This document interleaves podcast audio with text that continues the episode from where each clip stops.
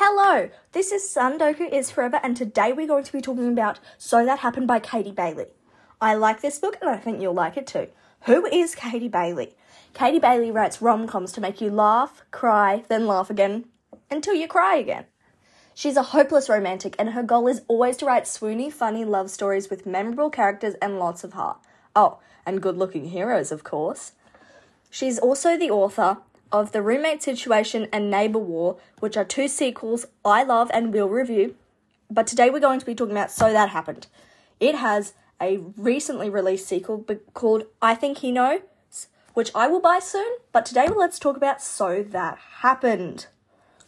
The blurb I spent the night with a hot, grumpy stranger in an airport hotel. No, not like that. Get your mind out of the gutter.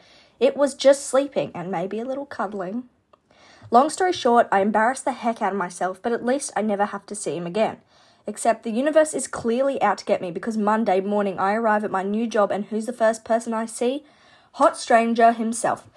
Liam Donovan, aka my new boss, aka Annie, you're so freaking screwed. While HR rulebook doesn't explicitly say you can't share a bed with your boss, I can read between the lines and I need this job which is why I have to pretend that the night never happened. Luckily for me, sexy as Liam, excuse me, Mr. Donovan is, he's surely rude and totally not my type. Also, I keep telling myself. Because I'm starting to think there's a warm, gooey cinnamon roll with extra frosting lurking beneath that impressive muscular form. I promise I'd never choose between my career and love. But when a scandal that threatens to break, that promise could prove impossible to keep. As we heard, the characters are Liam, Donovan, and Annie. This is an employee boss trope and kind of a previous experience where, you know, she completely embarrassed herself. You'll find out this soon, but I loved that twist.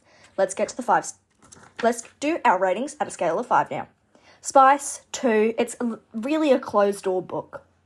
Characters 4, plot 5, hook 5. I love the hook in this, and you will too. Cover 4.5, length 4, enjoyment 4, style 3.5. I loved, I loved the hook on this. You will too, 1 million percent. And just the way she wrote it keeps me there. The way that it turns out in the beginning hooks you to the end because you want to know what happens to these two opposites. Yes, it is an accidental romantic comedy where opposites attract. I loved it and you'll love it too. Go follow Katie Bailey on Instagram as well as me. Thank you. Sundoku out.